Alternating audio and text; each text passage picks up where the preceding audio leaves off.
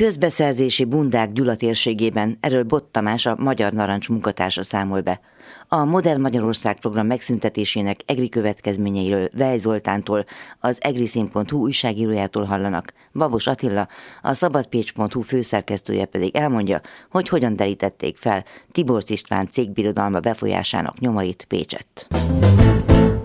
Bod Tamás van itt, üdv a fedélzeten, a Magyar Narancs munkatársa, és azok közé, az újságírók közé tartozol, akik nagyon szeretnek felderíteni különböző Budapesten kívüli, nagyon gyakran a politika fele húzódó szálakat. Gyulai járásbíróságon jártál, azt mondod, hogy mindenféleképpen ikonikus történetre találtál, meséld el, kérlek. Az a meggyőződésem, hogy a vidéki Magyarország az jóval kevésbé szerepel a médiumokban, miközben a legérdekesebb és talán legizgalmasabb történetek itt történnek. Erre példa ez a gyulai járásbíróságon zajló per, amelynek az egész szakszerű elnevezése versenyt korlátozó megállapodás, közbeszerzés és koncessziós eljárásban vétsége. Ez gyakorlatilag azt jelenti, hogy a közbeszerzéseknél egész egyszerűen csaltak, méghozzá ebben az esetben nem is akárhogyan, közbeszerzést ennél jobban megbundázni már nem lehetett. Kik voltak azok, akik bundáztak, és kiket? Hát így gyakorlatilag mindenki bundázott, aki ebben a közbeszerzésben érintett volt. Így a közbeszerzés az egészen kétezer-tizenöt-tizenhatig megy vissza, amikor két délbékési település, Orosháza és Puszta-Otlaka, mind a kettő egyébként ekkortájt Simonka György elhíresült fideszes országgyűlési képviselő, hogy mondjam, hátországa. Jól hangzik. Tehát ez a két önkormányzat ír ki különböző közbeszerzéseket, üzemanyagbeszerzésre, autóbeszerzésre, autóbuszbeszerzésre, autóalkatrészbeszerzésre, méghozzá minden esetben úgy, és ez feltűnt a bíróságnak is, hogy éppen huszonöt millió forint alatt legyen a kiírási érték, mert az akkori szabályok szerint nem kellett nyílt közbeszerzési eljárást ebben az esetben tartani, hanem meghívásos. Meghívásos pályázatra meg a kiíró azt hív meg, akit akar, és itt jön a fordulat az ügyben, hogy nem is akárhogyan, és nem is akárkiket hívtak meg. Jelesül? Jelesül kiírták a pályázatot, és a meghívásos pályázatnak az egyik résztvevője, aki a későbbi vádlottak közül kerültek ki, gyakorlatilag ők maguk szervezték, mint pályázók a többi pályázót. Ők nevezték meg, ők adták meg az adataikat, ők beszélték meg velük a részleteket, sőt, hát ennél még sokkal többet tettek, azt is pontosan és előre megbeszélték, hogy ki milyen ajánlatot ad be, vagy ki milyen ajánlatot éppen nem ad be, és a módszer mindig az volt, hogy így voltak hárman, az egyik egy rosszabb ajánlatot adott be, mint aki úgymond szervezte aktívan a pályázatot, de ő maga is pályázó volt, a másik pedig nem adott be, így aztán kizárásos alapon nem történhetett más, mint ez a pályázó megnyerte a pályázatot, és feltehetően nem keveset szakított ebből a részből. Én korábban hajlamos voltam azt mondani, hogy azokat a történeteket, amit itt történnek Magyarországon, a Dél-Alföldön, Békés megyében, az Dániában vagy Ausztriában, ha elmesélnék, azt nem is értenék, mert nem hinnék el, hogy, hogy ilyen megtörténhet. De most már hajlamos vagyok azt hinni, hogy ezt Szlovákiában, meg a korábban lesajnált, egyébként most már teljesen érdemtelenül lesajnált, Romániában sem értenék meg, mert sokkal tisztábbak közélet ott, és sokkal tisztábbak a gazdasági pénzügyi versengések, mint nálunk, így aztán előrébb is tartanak, mint ahogy mi tartunk. Tehát, ha jól értem, akkor azt mondod, hogy rendszer szinten a közbeszerzések abszolút elátszatok, és az azon meginduló cégek pedig valamennyien úgy egyébként alkalmasak lettek volna arra, hogy ellássák azt a feladatot, amire elindultak? Ez még a plusz benne valóban, hogy a nem nagyon szigorú feltételek, már pályázati feltételeknek sem mindegyik cég felelt meg. Mondok egy példát, borzasztó egyszerű, és talán a hallgató nem is hiszi el elsőre, sok tízezer liter üzemanyag, benzin és gázolaj beszerzésére írtak ki pályázatot, és többek között olyan pályázót hívtak meg, amely üzemanyagkereskedéssel nem is foglalkozik, nincs is ilyen jogosítványa. Tehát ez az a legalapvetőbb, hogy mondjam, pályázati feltételeknek sem felel meg, vagy egy másik pályázati feltétel az volt, hogy az előző két évben nem lehet veszteséges a cég. Vagy volt egy olyan feltétel, hogy az előző évi árbevétele azért minimálisan haladja meg a tíz millió forintot, ez már csak úgy a komolyság miatt. Voltak olyan cégek, amelyek ezeket a feltételeket sem tudták teljesíteni, mégis elindulhattak a pályázaton, mégis meghívást kaptak erre a pályázatra. Egészen elképesztő a dolog. Arról nem beszélve, és ennek a pernek végül nem lett a tárgya, hogy valószínűleg itt senki nem a saját szakállára tevékenykedett, ugyanis az orosházi vagy a puszta-otlakai önkormányzat vagy polgármesteri hivatal különböző rendű rangú munkatársai, illetve a pályázatban aktívan résztvevő ilyen-olyan vállalkozók, akik hát köztük voltak azért borzasztó mértékben nem komolyak is, aligha hihető, hogy felsőbb utasítás nélkül tették volna ezeket a maginációkat, de hát a, a korrupciót ugye ilyen szempontból borzasztó nehéz bizonyítani, mert erről semmifajta dokumentáció természetesen nem készült, de a Gyulai járásbíróság azért hangsúlyozta azt az ítéletben, illetve az indoklásban, hogy számára egészen elképesztő, hogy a dokumentáció egy része, mert a köz, ezen közbeszerzési dokumentációk egy része szőrészszállán vagy eltűnt, vagy azt tudta megállapítani, hogy minden utólag készült el, tehát minden szabálytalan volt. Ennek ellenére, ha nincs az orosházi önkormányzatnak egy ellenzéki, pontosabban két ellenzéki képviselője, nekik feltűnt ez, és ők maguk tettek feljelentést annak idején az ügyészségre. Ha ezt ők annak idején nem teszik meg, akkor ebből nem lesz ügy, nem lesz tárgyalás, és nem lesz elmarasztaló ítélet, pedig, hát mint ahogy hangsúlyoztam, az előre megbeszélésen kívül az előre lejátszott történettel együtt, itt minden, minden, minden úgy volt szabálytalan, ahogy volt.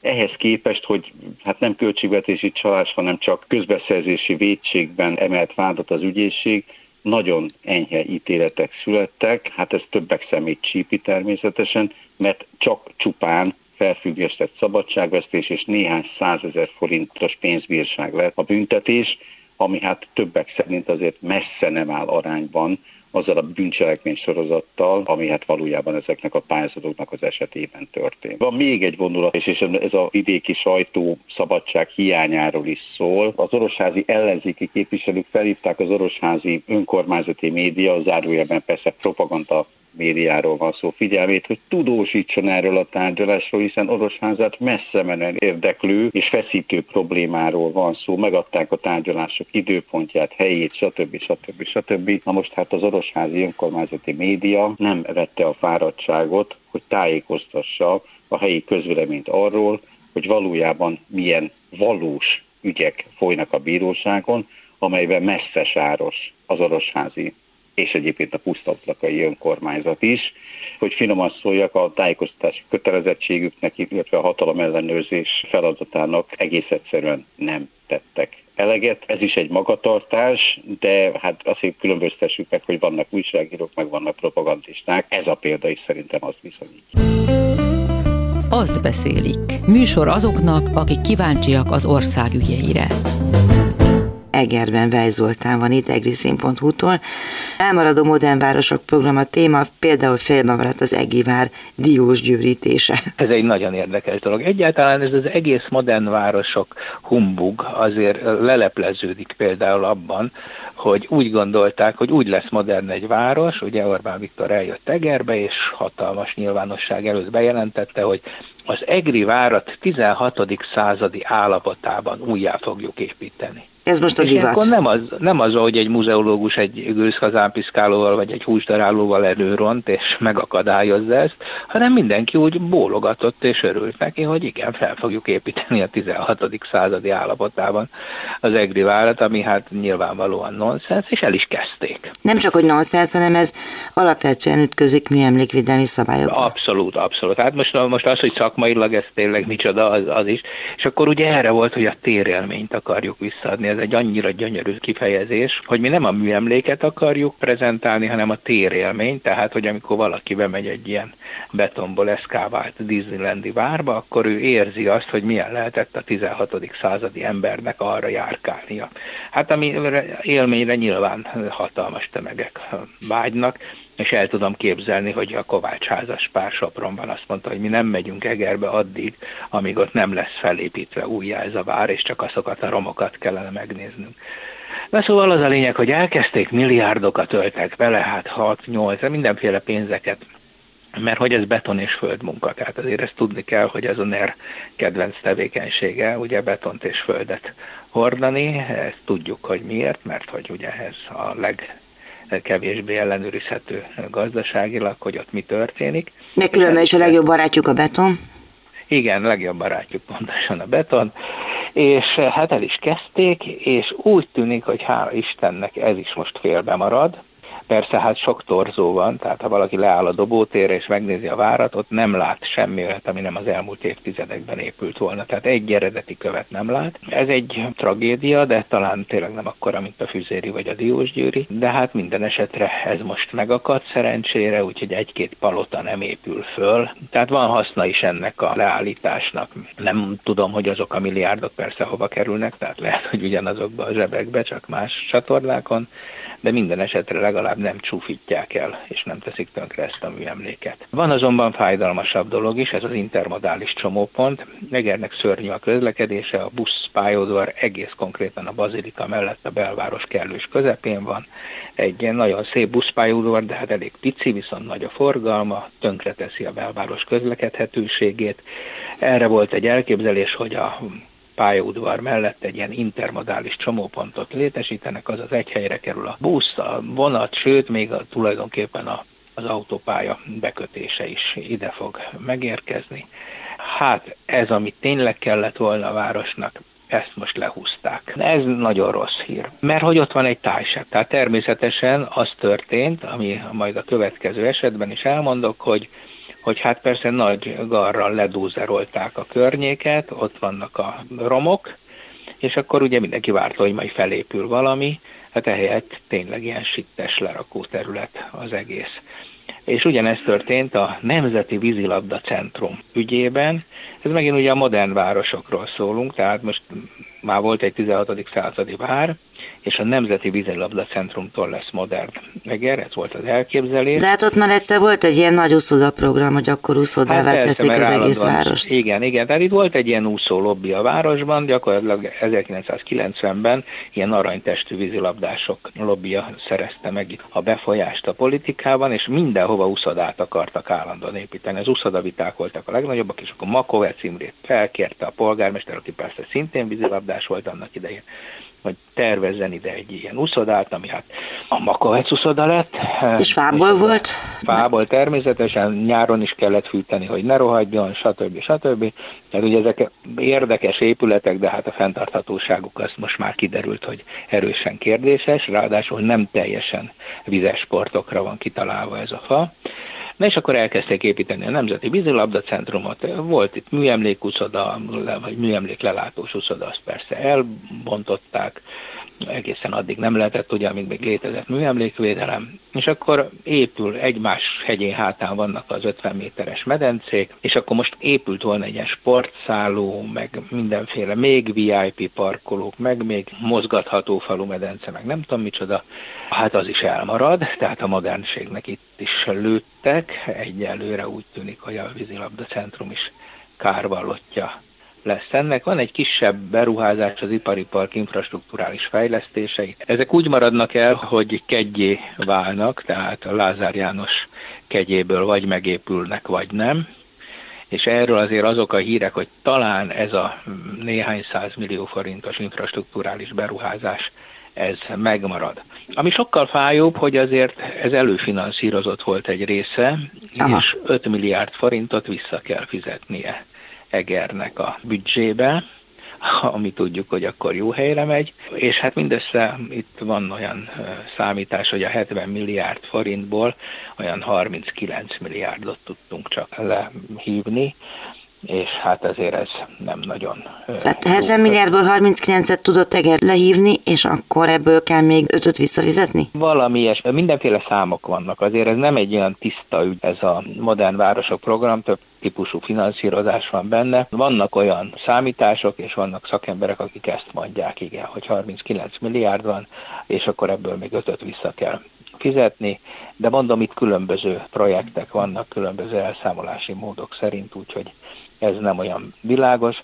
Az autópálya bekötőnk is benne volt a, a Modern Városok Programban, az elkészült, Ez a hármas autópályára való bekötés? Igen, igen, ez az em hármasra bekötő út, úgy kétszer kétsávos, négysávos út, tényleg gyönyörű, nagyon klassz, minden egri élvezi. Ez azért nem készült meg egyébként, mert kétszer, amikor Fidesz kormány volt, akkor mind a kétszer levették a bekötő útnak a témáját. A szakemberek ugyanis nem javasoltak kétszer kétsávos utat, Eger egy kisváros, kisforgalom, tulajdonképpen zsákfalu, még hogyha megyeszékhely is, igazából nagy átmenő forgalma nincsen itt, hiszen már a hegyek jönnek utánunk, és azt mondták, hogy elég lesz egy gyorsforgalmi út, egy egyszerű kétsávos, jó minőségű, szintbeli kereszteződésekkel rendelkező gyorsforgalmi bekötőút, de hát ezeket lesöpörték, és akkor ugye jött a beton, a barátunk, meg a földmunka, és akkor megépítették ezt, a, ezt az utat, nem tudom, hány milliárd forint. És működik is? Kilométer. Ez működik, működik, és hát természetesen a számítások működtek, úgyhogy olyan nagy forgalom nincs rajta, de akik mennek rajta, például én is, én nagyon élvezem azt a kietlenséget. És a magát. Így igaz. Gyakorlatilag itt a modernitás az, az már az elején megbukott, most pedig már a, az avittasságra sincs pénz. Azt beszélik. Műsor azoknak, akik kíváncsiak az ország ügyeire. Babos Attila van itt Pécsről, szabadpécs pont hu-nak a főszerkesztője, és írtál nekem egy hívószót, hogy Tiborcz, nyilván Tiborcz Pécset, vagy Tiborcz ügy vége. Meséld el a sztorit. Tiborcz Istvánról van szó természetesen, Orbán Viktor vejéről, és egy háromrészes cikksorozatot kezdtünk el, ennek az egyik része már megjelent, a második középső része az a napokban, mire adásba kerül ez a beszélgetés, addigra mindenképpen olvasható lesz a Szabadpécsen. Lesz egy harmadik rész is, ami azt követő napokban fog megjelenni. Az első részben inkább egy ilyen felvezető rész volt, inkább egy olyan dolognak a helyre tevése, vagy valamiféleképpen ottani részletek, az akkori részleteknek a kibontása, amelyről szó esik partikulárisan, akkor, amikor Tiborcz Istvánról és az ő üzleteiről van szó a sajtóban, és ez nem más, mint hogy Tiborcz István Pécsett volt gimnazista, egyébként a Nagy Lajos gimnáziumban, ahol Pankotai Juli is tanult korábban, meg egyébként Babics Mihály is, még abban az időben. Ezek a különböző újságcikkek, hogyha ezt megemlítik, meg szokták azt is említeni, hogy az egyik fontos baráti és üzleti kapcsolat, a doktor Hamar Endre is a Nagy Lajosba járt akkoriban, és onnan datálódik az ő barátságuk. De ezen túl nem szoktak menni ezek a történetek, vagy megjegyzések, és erre gondoltuk, hogy pécsi médiumként azért ezt tényleg illene kibontani. Úgyhogy olyan egykori iskolatársakkal beszéltünk, akik akkoriban ismerték Tiborcz István, és ez tényleg inkább csak arról szólt, hogy felvezesse a második részt, ami viszont egy konkrét fejlesztésről szól, vagy fejlesztési sorozatról, szálloda projektekről. Ez a Pécsi Palatinus Hotel fejlesztése, illetve a mellette levő kisebb hotelnek a fejlesztése, ami régebben Aranyhajó hotel vagy fogadó volt. Most már megnyitott butik hoteleként a év végére elkészülő Palatinusnak. Ez egyébként Pécset a Király utcában, a Fő utcán található, pár lépésre a Városházától. Meg a színháztól.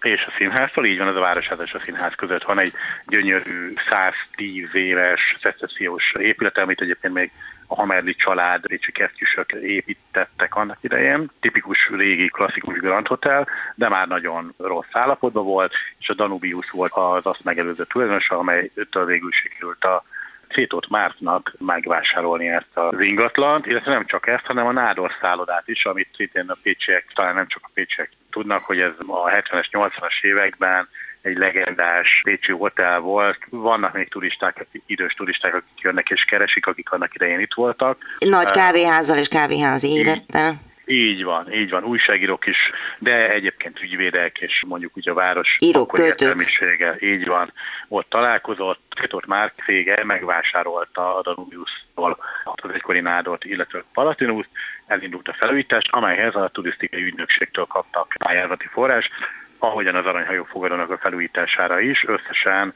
olyan négy egész öt milliárd forint körüli összeg volt, és ez az az elhíresült pályázat, ami elvileg pályázat volt, de nagyon szűk körben, ilyen fű alatt írták, és igazából csak bizonyos körön belül mozgó emberek értesültek róla, és tudtak erről, és tudtak sikeresen pályázni, ilyen volt Szétó Márk is, aki egy pécsi családi vállalkozásnak az egyik tagja, az ő édesapja épített fel egy árufuvarozó és utána később építőiparral is foglalkozó vállalkozást. Ebben a családi cégben dolgozott Márk, aki most harminckilenc éves, és aki annak idején tíz évvel ezelőtt a trafikos ügyek, vagy mondhatjuk trafikos botrányok idején kerül a hírekbe először, mint ifjú pécsi nerlovag, legalábbis így emlegették a sajtóban, és azért, mert ő trafikkoncessziót is nyert, illetőleg barátja volt, illetőleg üzlettársa is volt Hamar Endrének, akit már említettem. És aki viszont Tiborcznak a barátja. Barátja, üzlettársa is volt, illetőleg az ügyvédje, és tulajdonképpen a mi nyomozásunknak, ami egyébként a Transparency International Magyarországnak a Okimoza újságírói programjában keretében készült. Ennek a több hónapon áttartó nyomozásnak az eredménye volt az, hogy tulajdonképpen azonosítottuk azt, amit többen is írtak, de a mi forrásaink is ezt igazolták, hogy tulajdonképpen Hamar Endre egy nagyon fontos szereplője mondjuk így a Tiborcz birodalomnak, ő az, aki igazából gyakorlatban operatíve intéz egy csomó mindent, ő tárgyal olyan emberekkel, akik különböző projektötleteket visznek oda, de hát azért ezek a akik oda juthatnak egyáltalán Tiborcz István előszobájába tulajdonképpen, azok is hát egy bizalmi körnek a részei. Nekem úgy mondták a forrásaim, hogy a családi, tehát a családi kapcsolatban kell valamilyen szinten állni, vagy pedig régi kapcsolatoknak, baráti kapcsolatoknak, és tipikusan ilyen, ilyenek a régi gimnáziumi vagy iskolai egyetemi barátságok, vagy pedig ezen emberek valamelyikének az ajánlása szükséges alapvetően, ahhoz, hogy valaki egyáltalán oda jusson, aztán, hogy hova jutnak a tárgyalás közül más kérdés. És Tiborcz István nem is nagyon beszél senkivel, igazából közvetlenül ő Hamar Endrén keresztül kommunikál, legalábbis nekünk a, azok a forrásaink, akik ebben részt vettek valamikor, ezt mondták. Egyébként Szétó Márk az egyetemről, a jogi egyetemről ismeri Hamar Endrét, és azt a Tóth Juditot is a bé dé pé es té-nek, meg más Tiborcz érdekeltségeknek a vezető tisztségviselője. Ő is ugye ott Budapesten gyakorlatilag ennek a hármasnak a, az egyik tagja, akiből ugye kettő személy pécsi kapcsolatokkal rendelkezik, azon túl, hogy Tiborcz is itt tanult. És ami talán még nagyon fontos, hiszen ezért is bekezdtük el ezt a cikksorozatot, hogy azt mondták, hogy próbáljuk utána nézni a, a tulajdonos cégeknek, illetve az azt tulajdonló cégeknek, és keressük minden olyan projektnél, ahol fölmerült Tiborcz István neve Pécset, van jó néhány ilyen, a következőkről a harmadik cikkben lesz szó, és keressünk zé er té-ként működő vállalkozást, mert ez az, amikor a kisebbségi tulajdon része rendelkezik, vagy Tiborcz István, általában nem ő, hanem valami olyan vállalkozás, vagy pénzügyi alap, vagy valami ilyesmi, amelyhez ő aztán x szál után kapcsolódik. Ilyet találtunk például a Palatinus Hotelnél és az Aranyhajónál is, tehát a, ezeket tulajdonló cégnek egy tulajdonosa, és azon belül annak az zé er té-nek egy kisebbségi tulajdonosa kötődik Tiborcz Istvánhoz. Gyakorlatilag ez azt jelenti, hogy a,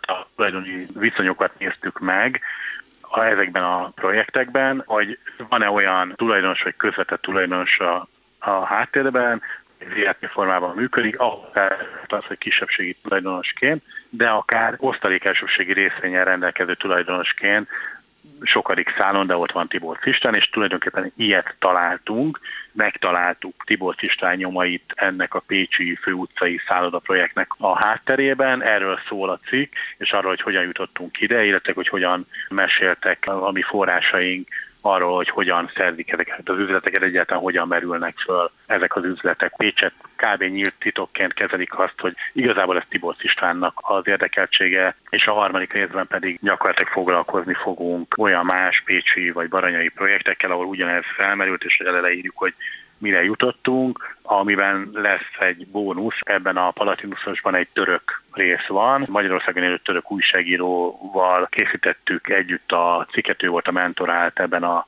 transzparenszis programban. Özgecan Somjairól van szó, aki egy olyan párhuzamos történetet hozott korábbról Törökországból, amely Erdoğan elnöknek a családi kapcsolatait és az üzlet összefonódását mutatja be, ami azért is pikáns egy nagyon picit, túl, hogy ugye barátok és azonos oldalon politizálnak Orbán Viktorral, mert ugye Donald Trump volt amerikai elnök, nemrég török elnökként említette a magyar miniszterelnököt. Ezek a kipcsakszállak már tovább vezetnek, mindenképpen az a tanulság, hogy a nernek ott is van gazdasági hatalma és nagyon súlyos befolyása, ahol egyébként a politikai hatalom nem a neri. Ez így van. Gyula környékéről Bod Tamás a Magyar Narancstól, Egerből Weil Zoltán az egriszin pont hu-tól, majd Pécsről Babos Attila a szabadpécs pont hu-tól jelentkezett ma. Lehotski Mírjem szerkesztőtársammal köszönjük figyelmüket, itt leszünk jövő héten is, Józsa Mártát hallották.